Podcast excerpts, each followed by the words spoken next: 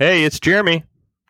And it's Julie. And we're two physicians, and we're still asking What the Health?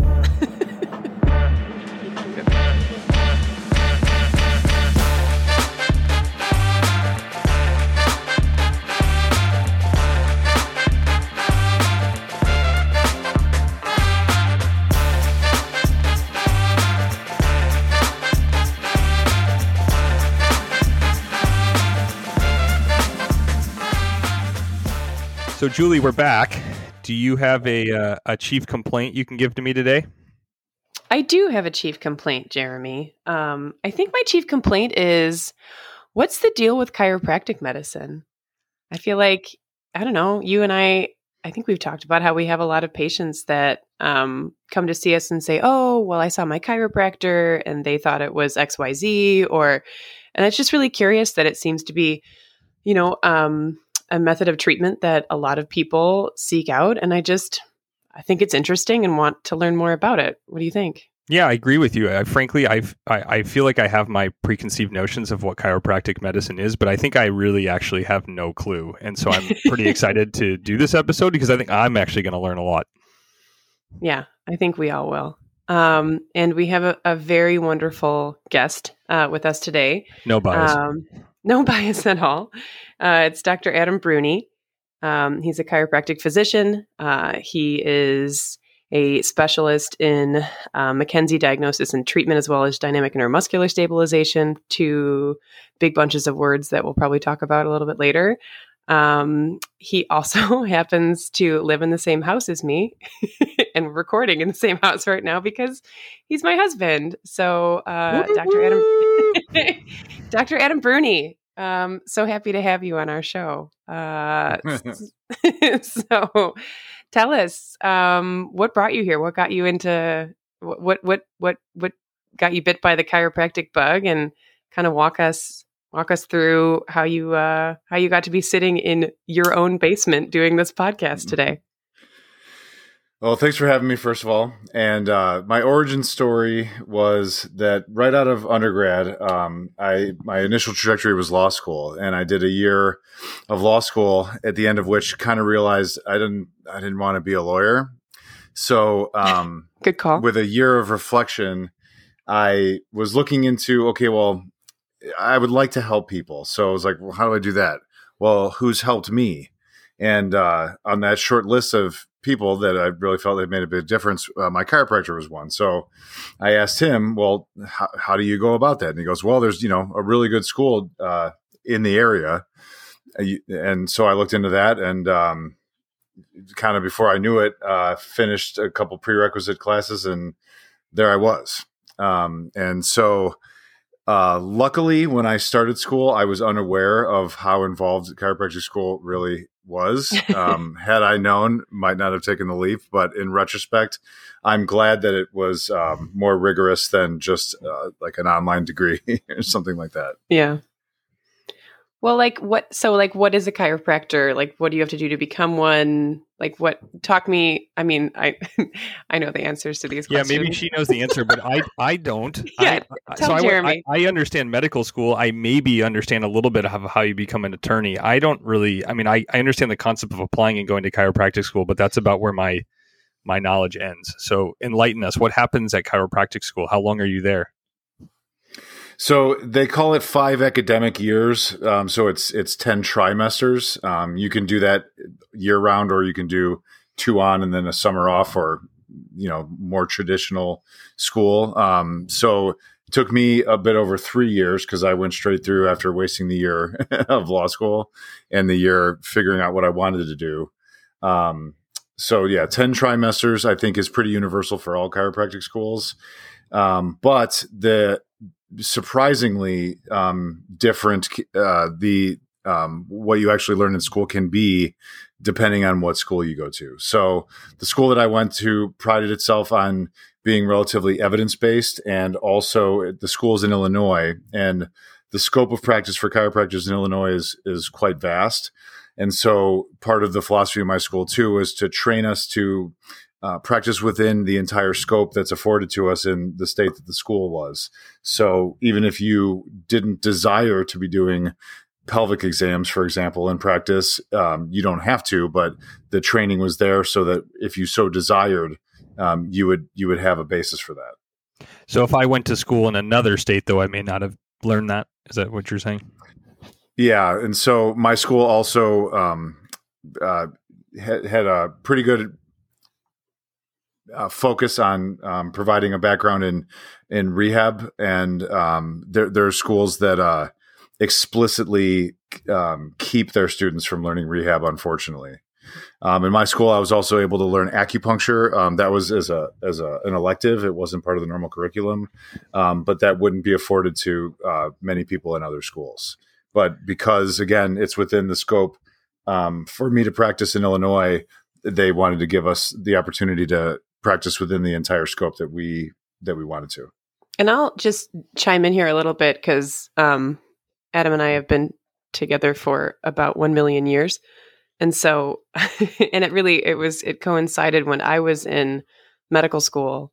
Um, Adam was kind of just starting chiropractic school, so it was interesting because there was a lot of overlap between the courses that I was taking in traditional MD allopathic medical school and what Adam was taking. And in fact, um, I think Adam, you had like a quite a bit more anatomy training than I feel like that I had. And at, at one point, um, I even had Adam come in to my anatomy class or into the gross anatomy lab um, a couple of times and like help do dissections. And um, in fact, like you helped us f- find like an anomalous artery in our cadaver's arm that we ended up um, presenting at the National uh, Association of, of uh, Human Anatomists or Clinical Anatomists, and was, that was pretty don't cool. Miss that meeting. That, that, that's a real barn burner right a, there. It's a rager. hey, I got to put it. I got to put it on my CV, but it was just it was really cool to see how much how much what we were studying was overlapping because we were dating at the time, and we'd be studying for different tests and stuff. I'd be like, "Oh, you're doing histology. I'm doing histology. Oh, you're doing you know." There was some variations and like we did a bit more obviously like pharmacology and then you know adam did a bit more i'm not going to talk for you but you know a lot more like chiropractic theory and history and stuff like that. So it's interesting right? So you guys are going through that stuff at the same time and i would think a lot of the curriculum i mean i mean you can't change histology. Histology is histology. Right. anatomy is a, did you feel like the curriculums lined up pretty well? Like it, it, not necessarily their format but like the content I thought surprisingly, so. yeah, we were able to study for a lot of the same exams and things. Um, the timing of every class didn't always work out exactly the same, but I'd say the first probably year and a half were eighty percent the same. Um, where and then, like Julie said, they would diverge in that I had pharmacology just nowhere near as much as you guys did because um, I'm not going to be prescribing it. I just need to know what it does and then um, you know I had a lot of uh, hands-on stuff like learning the adjustments and things like that, which obviously um, Julie didn't have that. Yeah, which um, would but, be different than like if we if Jeremy and I went to like a DO school because I know right, that's exactly, integrated yeah. in there as well. Yeah, so there's um, DOs that would would do something like that. This is super interesting. I didn't think we'd get into the. I, I didn't realize we were going to do this part of the conversation. I think, but this is fun. I'm really enjoying this. So. like when when when Julie and I applied to med school, and, and hypothetically, when every uh, aspiring physician applies to medical school, you know, there may be schools that have certain strengths and weaknesses, but more or less the correct curriculums are all the same. So I don't feel like mm-hmm. you're applying to schools based on knowing whether you're going to get a certain type of education or not. Um, do chiropractic students have a good understanding? Because it sounds like there's a lot of variability both within the like across the country. Like if you had mm-hmm. gone to a school in Iowa, it may have been different than if it was in Illinois. But in addition, it sounds like the schools themselves can kind of have different curriculums. Do does everybody kind of know that, or do you find that out once you get there? I honestly don't think a lot of people do know that. I think a lot of times there's name recognition for certain schools, um, or certain schools have been around longer. Um, certain schools pump out a lot more graduates than others. Um, and so I've had conversations with aspiring students that were doing their due diligence, but I, I, I, I would really think that it's more likely that a lot of people kind of end up where is convenient for them and sort of have the same assumption that you have that, uh, hey, it's going to be the same basic stuff where the variability can be pretty vast. Interesting. All right, so you finish chiropractic school, which you said was ten semesters. Um, what happens after that? So the the difference, another difference between uh, chiropractic school and traditional medical school is that our um, like residency essentially is built into the last year, so um, it's not a separate it's not a separate thing. So um, once you're out, same way you guys graduate and now you're a physician, but it's not you can necessarily just hang a shingle and start practicing. A chiropractor could. Yeah. But you so but you can also like get advanced like you can do residencies in chiropractic. Like you can choose to do that. Like if you wanted to be a chiropractic radiologist, for example, like there are specialties that you could choose to like remain in school and do a residency. Is that isn't that right, Adam? Yeah. So a friend of mine in the our, our valedictorian, um, she went on uh, our radiology um, acronym is called a DACBAR, and she went on to do that, and it's it's it's substantial. Um, yeah. The the extra uh, education that you would need to do, and so um, I I don't know if it's a requirement, but every DACBAR that I've been aware of became faculty and was part of that at the school while achieving that uh, degree or certification, mm-hmm. um, but really rigorous. I think probably um, chiropractors as a whole are trying to make sure that if they're putting someone out into a world where they're going to be reading those films, likely um, not always just hey, where is, is it safe to adjust this person's neck, but sometimes is there a tumor in this liver? Yeah. Um, they want to make sure that the the quality of of those radiologists is on par with those with MDs or DOs. And I'm assuming that like just with with um, like allopathic MD type uh, medical colleges, there's governing bodies that like there's like boards that you need to like pass and you have to there there are standards that you need to uphold i would assume is that correct yeah so um, there was some variability when I graduated um, between how many rounds of boards you needed to take state by state, but uh, the process was be, was beginning to be that there uh, it was going to be universal that there'd be four rounds of boards for everybody. Um, I didn't need to take my fourth round, but I did um, eight to just have it all taken care of, so that the, I wouldn't have to worry am I grandfathered in or, or anything like that. Um, so four rounds of boards um, th- it's all throughout school. So mm-hmm. I think mm-hmm. my first rounds of boards was like near the end of um, finishing the like this the basic sciences portion mm-hmm. of the education, and the fourth round was a lot more reading uh, films and um, like actual practical hands-on things, uh, uh being able to auscultate.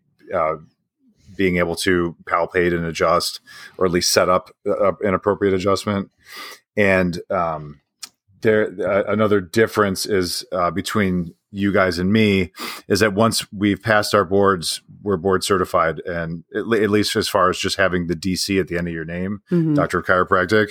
Um, whereas i know that you guys need to kind of like refresh your board certifications from time to time. Yeah. Uh, that that's not the, the case for chiropractors.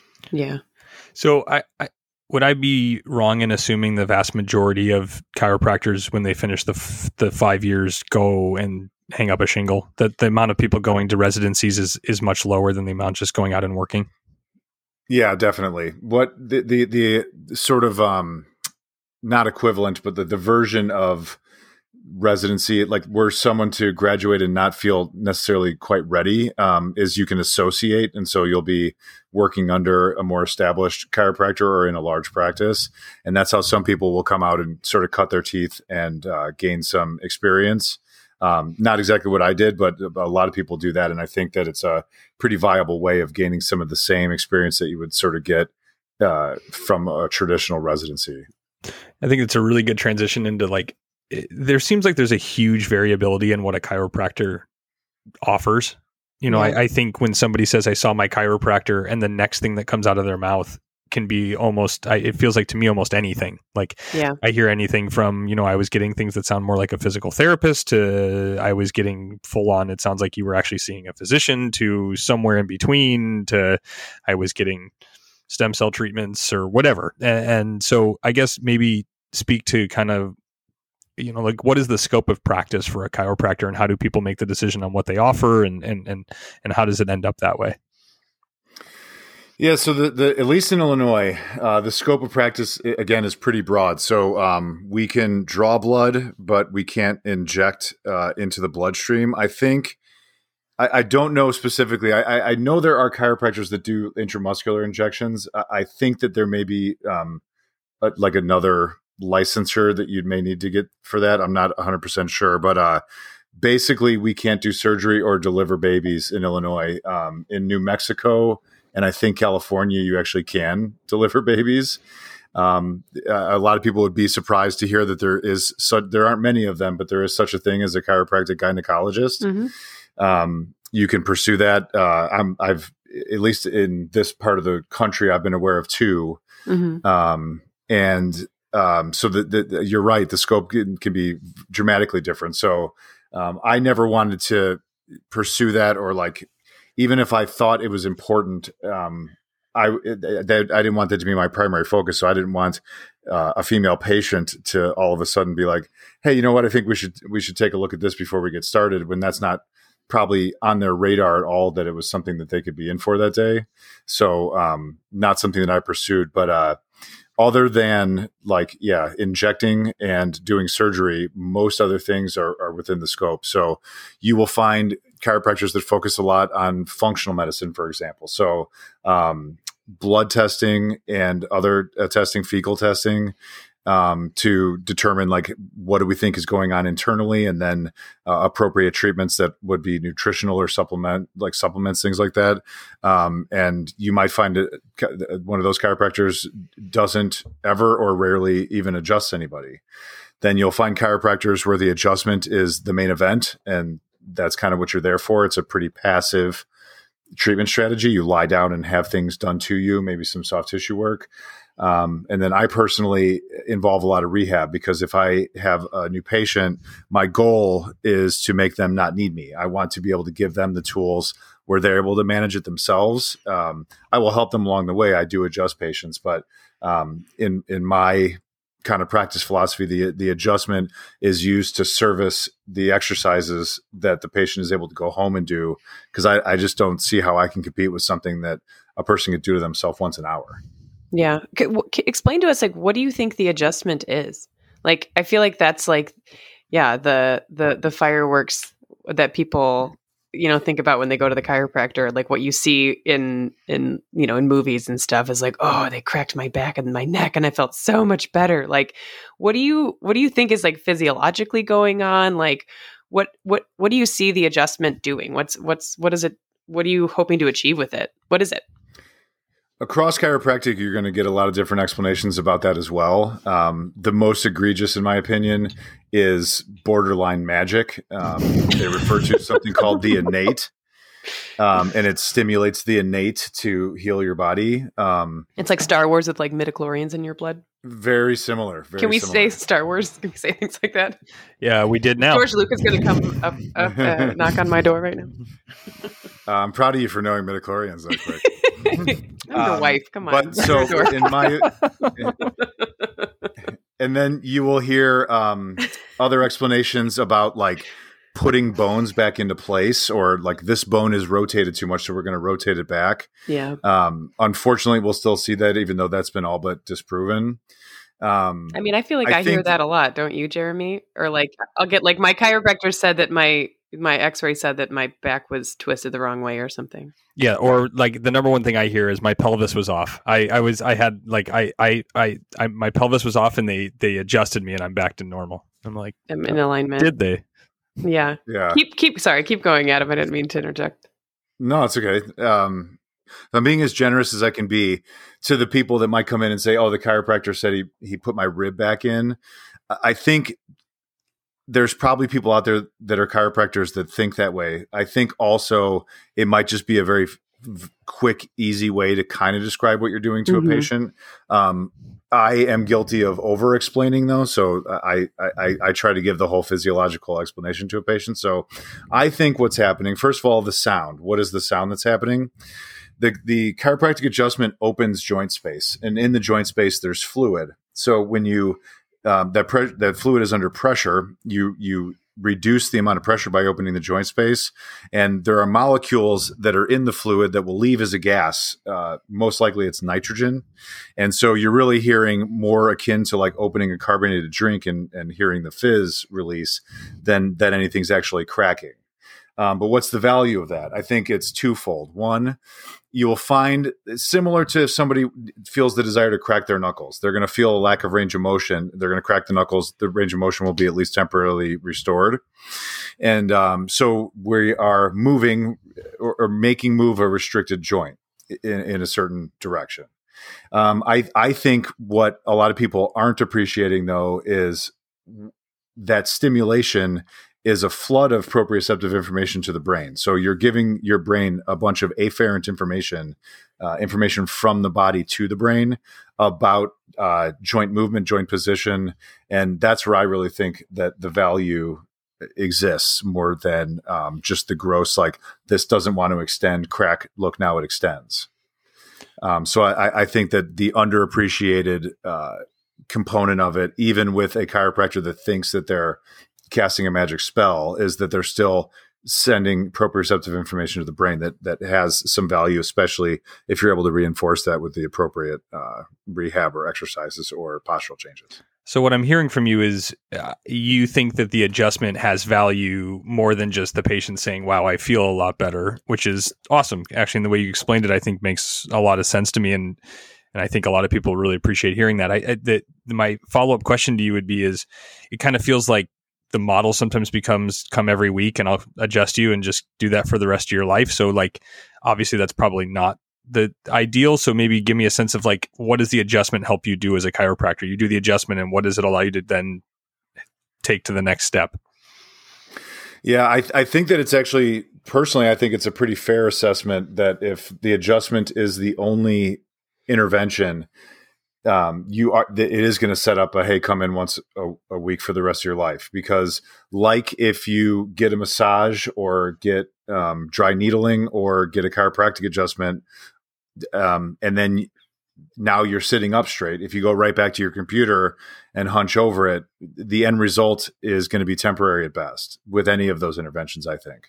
And so i really think that if you um, are going to make the best value of it then you're going to want to reinforce the changes that you've made. Um, so when it comes like to the musculoskeletal system, at least the way that it interacts with the central nervous system in the brain is the brain is rarely going to make a new decision to send out different efferent outward information if it doesn't have new afferent inward information to base a new decision on. And so um, I, again, I think that the, the afferent stimulation is, is a big part of the value of it, um, but then it needs to be reinforced uh, in some way. So I'm sure there's many ways, even ones that I'm not aware of yet.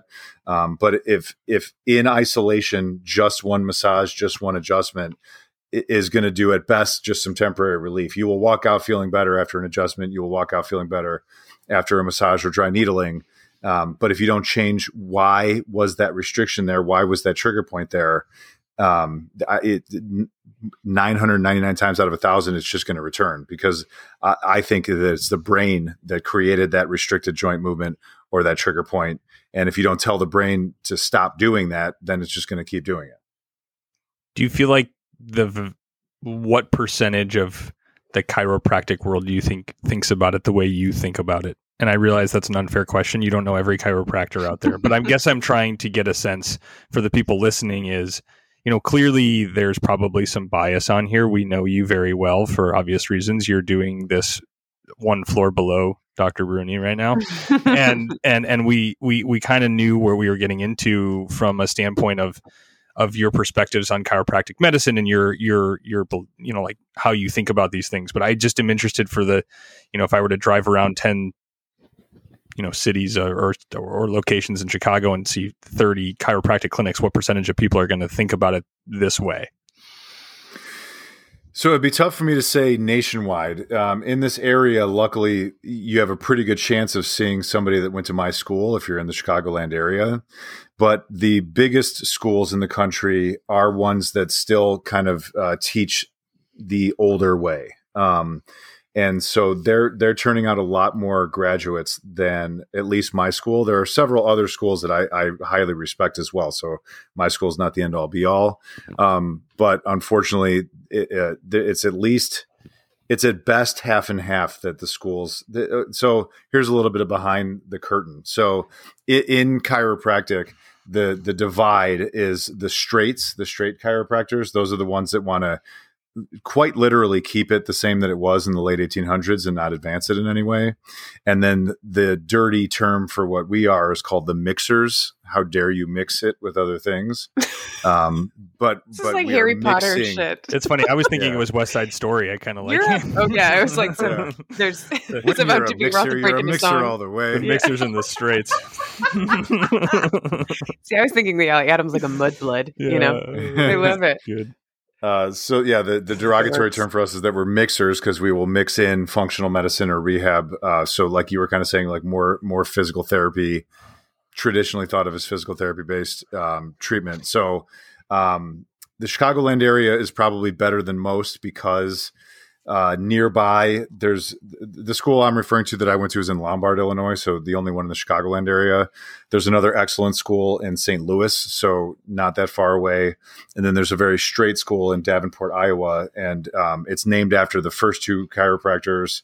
Um, and uh, most people are aware of it by name, and so their uh, graduating classes, I think, some years are are more than my school had to- in t- total students. Yeah, Um, and so uh, you'll still get a lot of people from there. Now, you can go to any school and then become an excellent physician, um, but it would it would be more of an uphill climb afterwards. So, um, in the group that I'm in, we do have uh, excellent excellent physicians that that went to um, some of those schools, but they kind of had to have a uh, come to Jesus moment after school and then decide to pursue a lot of the things that um, I was lucky enough to be exposed to while while still in school.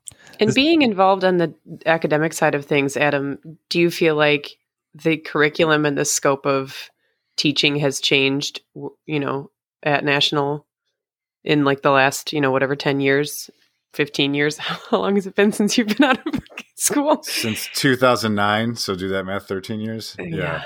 I feel like Uh, things it- have really it- evolved to be more, you know, more sustainable, more functional medicine, more McKenzie based. I mean, what do you think? Yeah, I'm under the impression now that if um if you were to start at my school now, by the time you graduated, you would have a pretty working knowledge of McKenzie therapy, um, and could very well be ready to sit for the credentialing exam. And uh, I, I had um like a passing glance with it when I was in school, and it, it um so th- that's definitely better. And then I know that um you may have to pursue it a bit on your own, but I know that there are rehab based classes near when you're nearing graduation that um, I believe will always give you at least an introduction to to DNS, which is dynamic neuromuscular stabilization. Um, so they the students now are definitely getting more exposed to it than than I had. Um, Yeah. Both of these things, uh, I, I I started from scratch after graduating, Mhm. and I, I don't think that that's that that's the case now. This- Um, yeah. my school also hosts courses uh, in both of those things fairly often. Um, those two things being DNS and McKenzie. Um, it- it- so you it would still be continuing education, but you could do that without having to leave campus if you went to school there.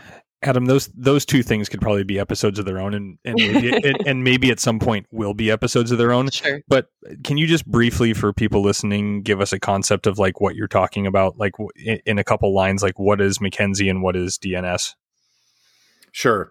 McKenzie started at it, the person that's named after Robin McKenzie was a physical therapist. And it definitely started as a way to treat the spine, specifically the intervertebral disc.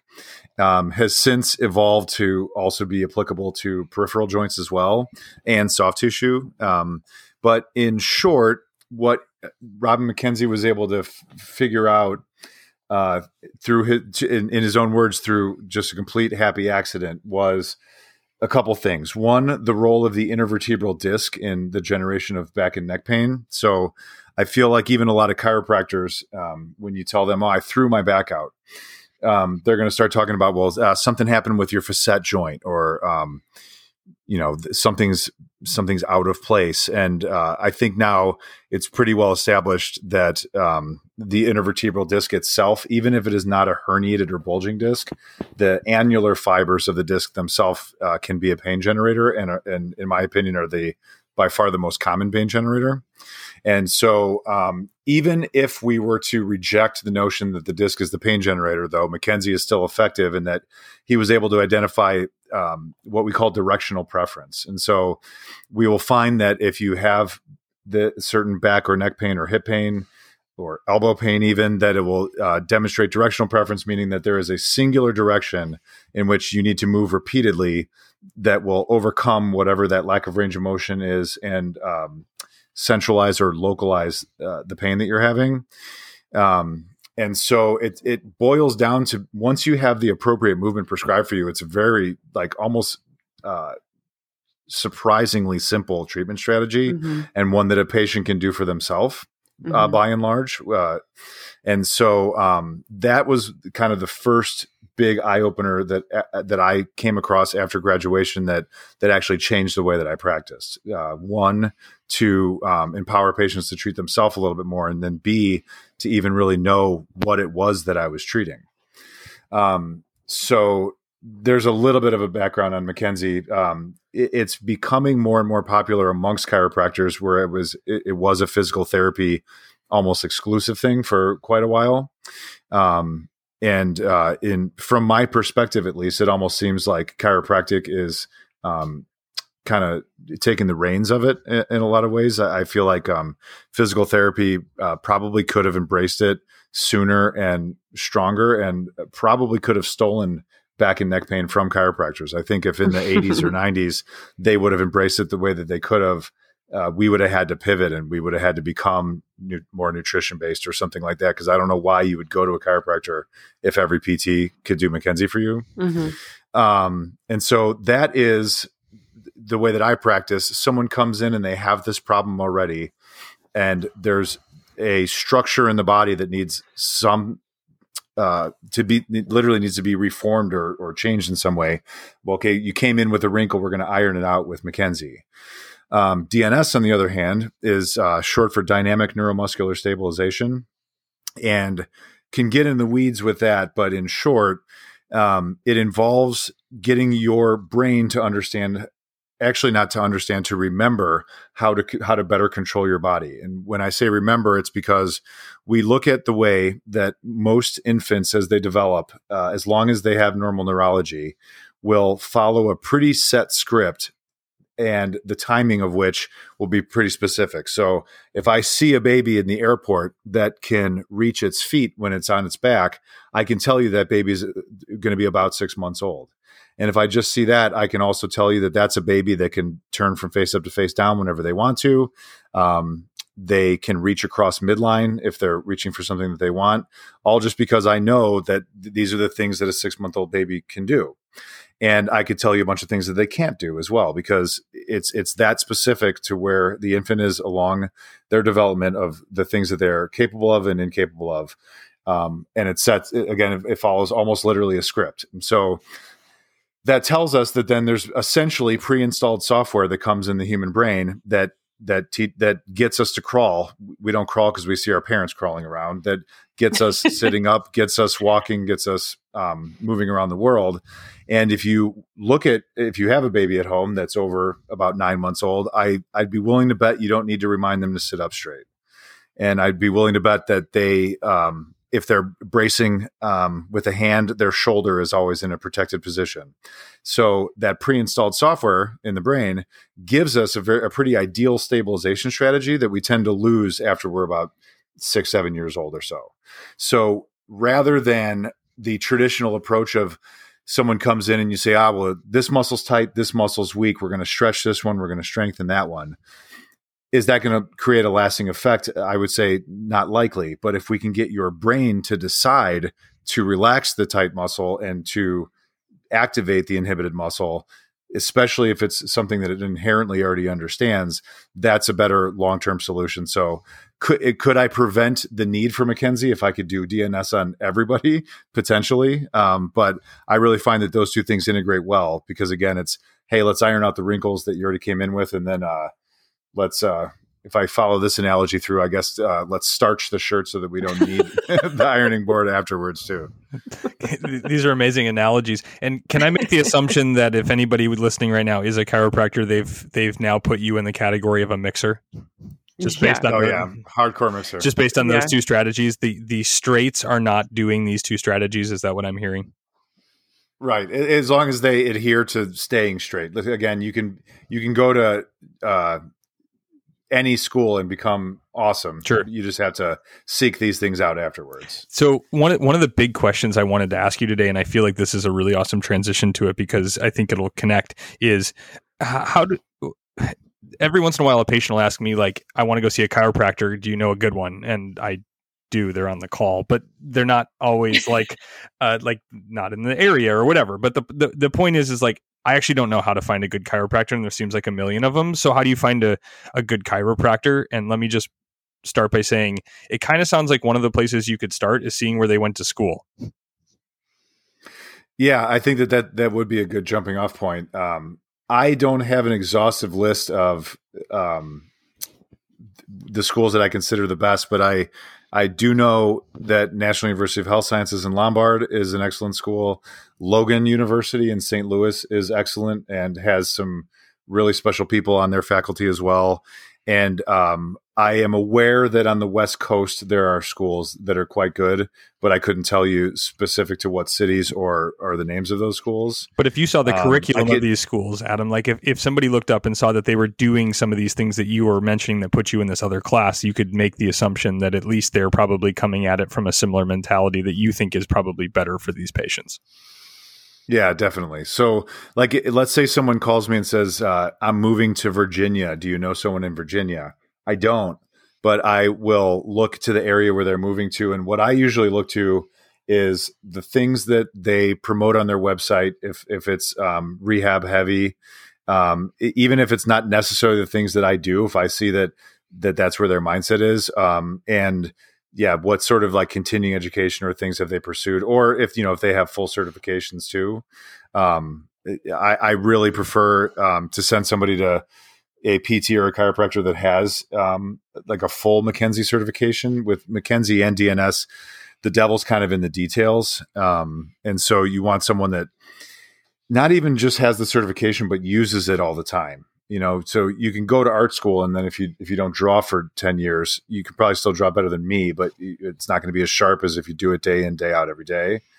And um, so I, I, tend to look at um, yeah the things that they're promoting uh, um, the the face that they're putting forward. So if they're making a big deal about all the different high tech machines that they can hook you up to um, that doesn't interest me as much as if there's photographs of um, patients doing exercises and if they definitely if they name check DNS or McKenzie um, or something like uh, postural restoration, things like that that seem like it's a patient empowering and uh, active care model. Uh, those are the the the jumping off points that that I'm really looking for. I love the description patient empowering, Julie. I I, yeah. I don't feel like we even use that very often when we're talking about stuff. And I just I he said that a few times so far, mm-hmm. and I think that that's really really. I mean, it, it, there's so many different ways to come at that, right? We should be empowering our patients not just with physical therapy exercises, but with everything we're doing. But especially in this world, that's just so. I just I really like that, Adam. Well, I think that, and, and I think that you know when when people are uh, criticizing chiropractic medicine, it's that you know, it does seem like this sort of quacky, passive, I need to see you once a week for the rest of your life because it's not sustainable. So, Adam, I think what you're trying to convey is is that it seems like what you know what, we would hope the, the future of chiropractic medicine would be would be this more patient empowering, very sustainable. Um, I mean, geez, like Robin McKenzie's two best selling books are How to Treat Your Own Neck and How to Treat Your Own Back. I mean, I think would you disagree, Adam, that I think that maybe the reason why um, not more chiropractors are doing what you're doing is because maybe it's not as financially sustainable for them because if you get your patient better in five visits, then you don't make as much money off of seeing them. You know, the thought has crossed my mind. Uh, I would hate to think that there was a boardroom somewhere where people were outright rejecting effective uh, treatment strategies. But personally, I feel like on a long enough time scale, if I get enough people better and they stay better, you know, for every person that let's say I see them 12 times, but I could have seen them 36 times. 36 is actually a, a pretty um, common uh, treatment plan for a lot of uh, chiropractors. Visit one, you sign up for 36 visits. Um, I'm, I, I'm, I'd be, I, I, I would think there, there's very few people that I've seen 36 times total in my entire career. Um, but uh, let's so say, let's say I see somebody 12 times total.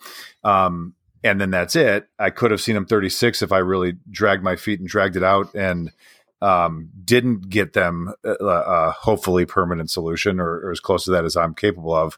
Um, I would hope that maybe that person tells two other people they come in for 12 visits rather than the one person that came in 36 times and in a year goes, you know, it worked when I was going, but I haven't been and now my back's hurting again. Yeah. Which we see a lot too in, in orthopedic medicine as well is that like someone will be like, yeah, you know, I saw them for their shoulder five years ago and we did a, you know, a treatment protocol and they're like, yeah, when I kind of fell off the wagon and my shoulder's hurting again, can we like re up? And then I, you know, I think hopefully the second time around things might be a little bit easier for them because there's less of a learning curve. But I mean, Jeremy, I, I want to get your opinion on this, but because I, I feel like there's just like a general distrust of chiropractic medicine in the allopathic world. And I think it's a little bit of, we just don't know. We're, we we don't know. we all didn't marry chiropractors, so we don't really get like what it is um, and how helpful it can be and how evidence based a lot of it is, um, and especially good chiropractors doing it. But I, I just I get the sense that like in allopathic medicine and maybe even osteopathic medicine too, but I can't speak because I'm not a DO.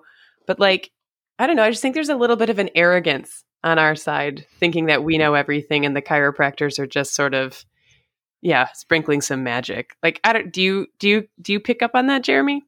Yeah, I mean, I think I think I'm probably guilty of it myself. I I, I mean, I think it's I think it's a mixture of a lot of things, right? So sure. so so right off the bat, I think um, within any field, there's always going to be bad eggs, so there's there's there are physicians who are I would consider not doing good practice and are not good sure. not, not, good MDs.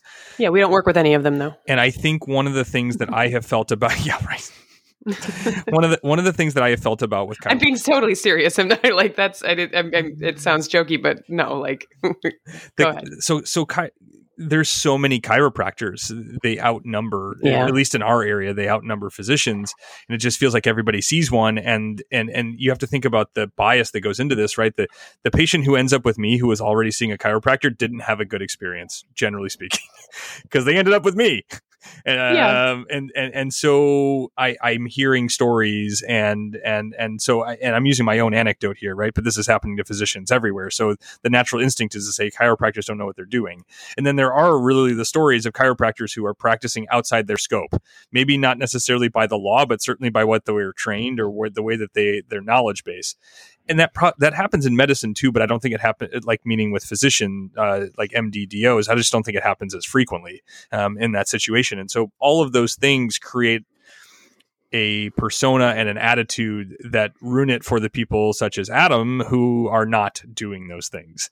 Um, and so you know, it, I, I think I think that's kind of why we wanted to do this podcast. Yeah. I think it this is the type of stuff and and and and full disclosure, I am learning so much on this podcast, and I and I know you both very well. We've had conversations before, but like like this is stuff that's just not widely advertised, right? It's just not yeah. widely publicized, and I think that th- this is important information that I think will help people kind of understand that a, you don't just have to go to the chiropractor down the street. B, not all chiropractors do the same thing. C, it's not just about getting adjusted. Like it's yeah. not just about something getting instant relief and like they threw an ultrasound on me for 10 minutes and then they put these cup things on me for a little while and then they played these vibrating things and then I got this like laser treatment that went up and down my body and made diagrams and then I got adjusted, walked out, and I felt like a million bucks and I'm going to do it.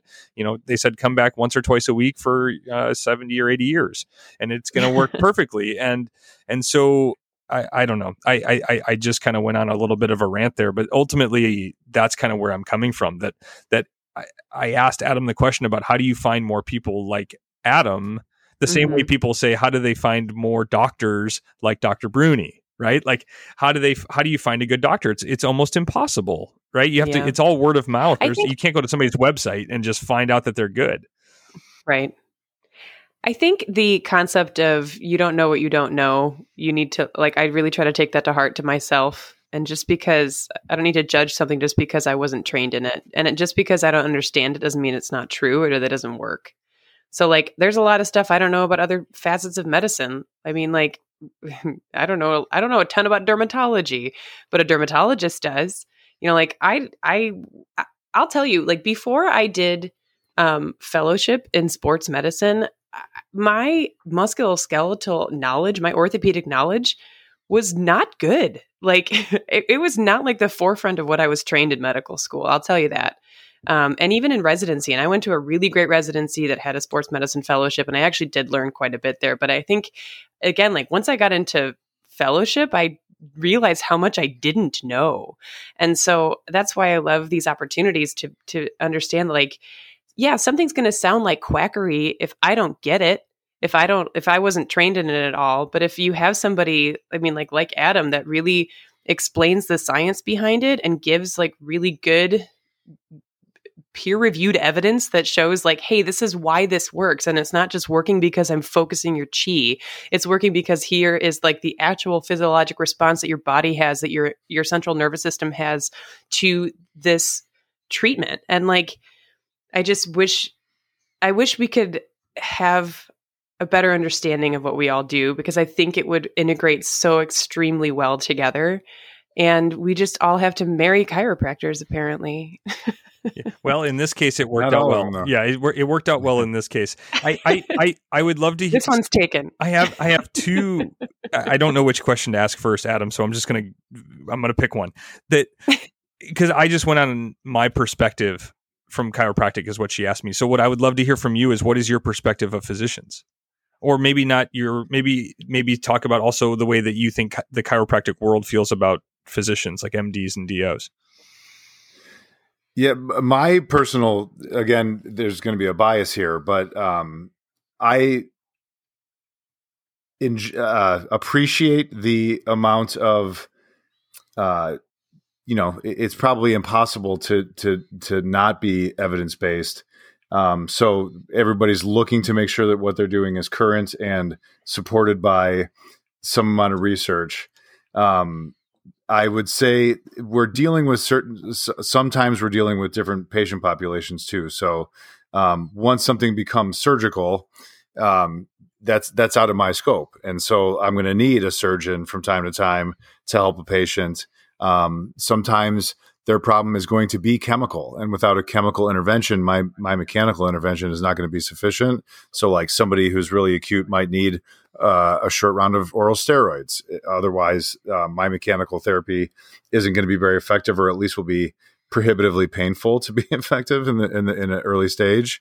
Um, if if if you're looking for criticism that that I have is uh, as a generality, I think that a lot of times, um, just the way that medicine in, in general works kind of almost makes what, at least the way that I try to do it, harder because people come in hoping that the thing is a pill or mm-hmm. is a singular thing. Like, mm-hmm. oh, you're not just going to crack my back and then this is going to go away. Well, no, your disc is is bulging and and hitting the spinal nerve, and that's why your foot doesn't work. You know what I mean? And that's not a it's not it's not a singular event that's going to fix that. Often we can fix it, um, but but um, it's not a pill. Yeah. And so um, patients definitely more and more are coming around to that they're going to have to put in a little bit of work and they want to be empowered. Um, but I still will come across the occasional patient that um, after a couple of visits falls off because it's it's not just a pill. Mm-hmm. Um, and then I would say from time to time, um, in allopathic medicine, the pill isn't fixing anything; it's covering things up. Yeah. Or um, uh, so there there can be times that that's that that works out okay because we cover up the pain long enough for some healing to happen. I understand that, but um, is it fully healed? You know, so Mhm. I, I, I am not overly critical of, of allopathic medicine as a whole, but if if if we're looking for where do I see the seams, th- those those are a couple things. Um, and uh, there was one other uh, something in there that I wanted to hit on though that um, you would what what is my general yeah so I have a generally positive view whereas I'm sure there are chiropractors who are almost like strictly negative and that kind of speaks to you're talking about um, the chiropractors that are kind of outside of their scope like thinking that they're going to you know this is an extreme example but you will find it in the world people that think that they're going to be able to cure cancer with their adjustments and things like that so again Yeah. that would be an outlier for sure but it exists and uh, that's the sort of thing that um, th- that is frustrating for me too like you were saying for you that uh, th- that a lot of chiropractic has a bad rap. I, I think that by and large the profession earned a lot of that Yeah. um and uh yeah so uh, and so like you- like you said though you're going to have good and bad everythings you're going to have uh, awesome garbage men and garbage men that suck and you're going to have uh, Garbage, garbage men? brain- yeah you'll, you'll probably even find brain surgeons that aren't awesome if you really dig you know unfortunately which is Isn't that what Doctor Death about. was? Wasn't he like a? Wasn't he mm. a neurosurgeon? Oh, it's an it's our other copyright infringement on the. on He this he sure podcast. sucked. Mm-hmm. Yeah. Oh, sorry. what what other brand names can I lampoon? Yeah. that, that, that's really good, Adam. So you know we're we're probably at some point going to do an episode on on on billing and and such. But can you give us an insight into chiropractic? Like, do people set their own rates, or is it pretty standard, or is it dependent on like if you work for a practice versus like like how do you guys bill as a chiropractor? Mm-hmm. Yeah, so it's very dependent on like where you stand with different insurance companies. So you could easily say, "Look, I'm out of network with everybody, so I'm I'm cash, and it costs this much, and I'll give you paperwork you can submit to your insurance, and m- maybe they pay it in full, maybe they send you ten bucks back. That that's out of my hands, and there's plenty of people that do that to avoid the frustrations. But at least in Illinois, uh, Blue Cross Blue Shield specifically uh, treats us pretty fairly, I think. And so when I was in private practice, I accepted only Blue Cross Blue Shield. Um, at first, I was a cash practice, but I realized that I had set my rates at um, at uh, Blue Cross's fee schedule, and I was like, wait, then so why don't I take Blue Cross? Especially because in Illinois, probably I don't know, seventy percent of people at least that come to me have it. Um, but it, you get, I'm sure it's the same for you guys too, but we get reimbursed differently by different insurance Mhm. companies, which is kind of bizarre if you really think about it. Um, and the the main frustration is that like I personally want everybody to have health coverage. I don't think that it should be dependent on who your parents are, or how much money you make. Um, so I'd be in favor of some version of expanding Medicare to more people, but Medicare as it stands for chiropractors is not ideal. Um, they pay tw- uh, um, 80% of just the adjustment. Um, and that's all. So that wouldn't even necessarily be so bad if it weren't for the fact that they don't pay for an exam. I legally must pre- uh, perform an exam and I legally must bill for that exam, but y- you can't get reimbursed by your insurance company if you're if you're straight Medicare. Um, so it, it, it but it varies wildly between the the different companies, and so that's why you will find some people that that become a cash practice, which happens in allopathic medicine as well. Um, but at least uh, I'm lucky enough to be in a place where um, many of them pay pretty fairly. Um, so Medicare also doesn't pay for any rehab if we perform it, which is also a frustration. And unfortunately, um, some of the other big ones they they pay a, a flat rate. So if I walk into the room and say "Nice to meet you," and then walk out of the room, I get and that's all I do. I get paid the same rate as if I spent an hour and a half or three hours with that patient. Yeah. And so um, it's it's not that much money, but it even if it was a good amount of money, the frustration for me there is that there's an obvious incentive for many chiropractors then to give lesser care to the people that have that insurance. And so I try to kind of keep out of my head what somebody's coverage is now that I am working for a group that does my billing.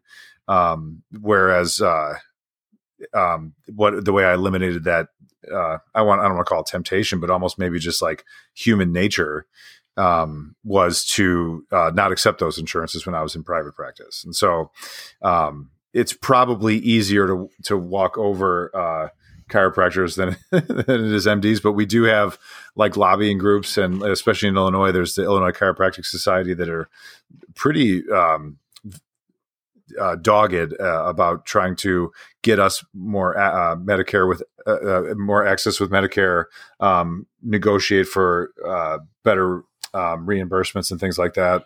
Um, unfortunately, you'll have some of the other states um, with more restricted scopes uh, literally lobbying against the interests that we have. So not necessarily, I doubt there's anybody lobbying for less reimbursement, but you'll have schools lobbying to restrict our scope. Um, so it, it always seems interesting to me. Uh, you know, you, why don't you can practice how you want, but why stand in my way? So I got a little away from the insurance companies on that, but it's just another uh, inside baseball, a bit of information about the infighting amongst amongst, amongst us chiropractors. Yeah. So as a patient, if I call you up, it sounds like it's pretty similar to like if I called up a doctor. I'm either going to use my insurance and it's going to be billed through my insurance, and I'm going to have a copay or deductible, or I'm going to be paying cash based. It kind of sounds like. Yeah. Yeah. And so, uh, but um, uh, the, all the major ones that you've heard of, at least if it's a PPO, um, tends to offer coverage. We we the or the group that I'm in currently doesn't um, accept Cigna, but we accept United, Blue Cross, and Aetna. Um, and uh, in a previous practice where I was an independent contractor within a within an existing practice, um, we did accept Cigna then, but uh, such is the nature of our system. But yeah, it's probably more similar to what you guys do, especially from the patient side. Call up, they'll tell you, hey, this is your deductible. Um, if someone sees you and then sees me, that's paying into the same deductible, the same out of pocket, um, max, all that kind of stuff. How would you like to see the marriage of chiropractic and allopathic medicine? Like, what? How do you think that would happen? What did that? What would that look like? I know we kind of talked about this, but I just think it's it's so cool and so important, and I think we could help each other out a ton. Yeah, if I had a magic wand, I would I would meld chiropractic and physical therapy into the same thing, and let's maybe come up with a different term, like we're physiatrists, or I don't know, that might already be a thing, but it is a thing. Something else, yeah. Um, and because the, uh, the, again, in general terms, physical therapists don't like us because we have the manipulation, and they don't. Uh, they, are starting to be able to do more manipulation. Um, uh, more and more, but it takes specialized training for them. And uh, we are envious of their access to allopathic medicine. Mm-hmm. So um, a lot of times, uh, I'm sure you guys are quicker to refer to PT, um, especially if it's something that that you're saying, well, this is not chemical and it's not surgical yet. Well, let, let's try PT. You know, yeah. Um, so that access um, is is pretty nice. Uh, you, you, definitely have more and more PTs becoming doctors of physical therapy now. Um, but a, a, chiropractor is considered a physician, so we don't need the referral uh, from a from an MD to mm-hmm. to treat. Um, we can essentially refer to ourselves because we're we're a physician. Mm-hmm. Um, and so rather than this infighting also between uh, chiropractic and PT, let them adjust and let us have the access and let let us do more rehab. Th- that that would be great. But so without that magic wand, um, I really feel like uh, when appropriate. Th- so I, I think I don't at least personally want to see the post surgical. The person's had their ACL reconstructed and now they're going to rehab th- this post surgical knee. I I feel equipped to do that, but that's not what I want to do, and I feel like that's where um, traditional physical therapy excels. Mm-hmm. Um, and but I I don't think that they necessarily excel in acute or chronic, um, especially low back, neck, headache, or even just um, nondescript or or difficult to diagnose pain. Mm-hmm. Because probably a frustration for everybody is you could see me, you could see the physical therapist on the street, you could see two other chiropractors, you could see you two, and we might all have a different diagnosis of what's going on. Right. Um, so I would really like to be able to um, incorporate more at least the, the things that we can essentially prove it with our research. A lot like the McKenzie Institute cites mostly research done by allopathic medicine and surgeons. It's not like special PT or special chiropractic research. Mm-hmm. And I, I, think that it's pretty well established um, that what we're dealing with is different than what a lot of people think it is. I don't, I don't hear anybody discussing uh, the intervertebral disc unless it's completely herniated or at least bulging enough to be creating peripheral symptoms. Um, but but I'm completely convinced that it is the primary pain generator for most people. Um, so even just us being able to educate each other. So I'm not just saying I'm going to come in and teach you all what's what, but like um, I, I think that kind of what you were saying, uh, touching on earlier, Jeremy, just like uh, we need to have a better dialogue. And so that would be probably the first thing is just to better understand what each other do. Um, and then, um, yeah, I would, I would really like to be seeing the, the people that it's clearly not surgical yet. Um, and try to keep people from requiring potentially adverse uh, effects from surgery or uh, more risky medication when it comes to musculoskeletal pain. Again, I'm not saying uh, I'm going to adjust your cancer out of your lungs. That's great, Julie. I think we should uh, do some rapid fire with them. What uh, What do you want to What do you want to know about your husband? Oh, it's a very pointed question. Um, go for it, Adam. You get one vinyl record for the rest of your life. What is it? One vinyl record. Yep. Mhm. Uh, I know the answer to this. the Misfits Walk Among Us. Oh, I would have been wrong. I would have been wrong. okay. I was going to say your mummy's record. All right, Yeah. yeah. maybe we should play this actually like the dating game. I should like ask him. And then you We're in different rooms. Yeah. uh, Adam, who's your favorite cat? oh, geez. oh man, I'll say rhubarb because she's had health problems and she's still here, so uh, she's special for that reason. I actually think that's who Julie usually picks too. Yeah, she's such a sweet little angel. Yeah. Uh, Julie, No one knows anything about our cats. This is so ridiculous. Julie has a lot of cats, and th- thus Adam has a lot of cats, and rhubarb is both their favorite. Yeah. Um, Sweet baby angel. what other rapid fire, Julie? One thing you want to know about your husband? Oh, I thought we were talking about like like medicine related stuff. I don't know. It was like just like fun things. Oh, um, Adam, what movie are you looking forward to seeing this week I think I that know may or may not this. that may or may not make you cry? Top Gun Maverick. Yeah. I really don't want to be in a in a crowded uh, theater right now, but I'm considering going to like the Tuesday like sneak preview. so that you could cry and like Yeah. have your heart filled with Tom Cruise uh, showing all the the young the young flyers what's what. So I, I, Yeah. I don't know when we'll pu- we'll publish this one, but you'll all know that we were we were shooting this before uh, Top Gun Maverick came out, and and we will have to have a follow up with Adam on, and he will give his formal review with Kleenex and all. Adam, thanks for coming on. If people want to um, uh, learn more about you, or or find you, or hear what you think about that Top Gun movie, where can they find you? um, so my my practice is uh, Aligned Modern Health, and I'm in the Logan Square location. So Aligned Modern Health in Logan Square, and uh, I am not terribly active on social media, but um, my Twitter handle from in private practice remains my Twitter handle, and that is Neuroactive Fit at on, on Twitter and Neuroactive Fitness on Instagram. Uh, Twitter is the only place I look, but I'm not talking in either place, so you might not hear much from me either one. And we can we can just go through you know Julie to to find Adam, I guess, if we need yeah. to. So yeah. Yeah, this was super fun, guys. Thanks for uh, sitting in separate rooms and doing this. Uh, um, you know, Anytime. from the same location. Um, but Julie, we're still asking. hey, what the hell?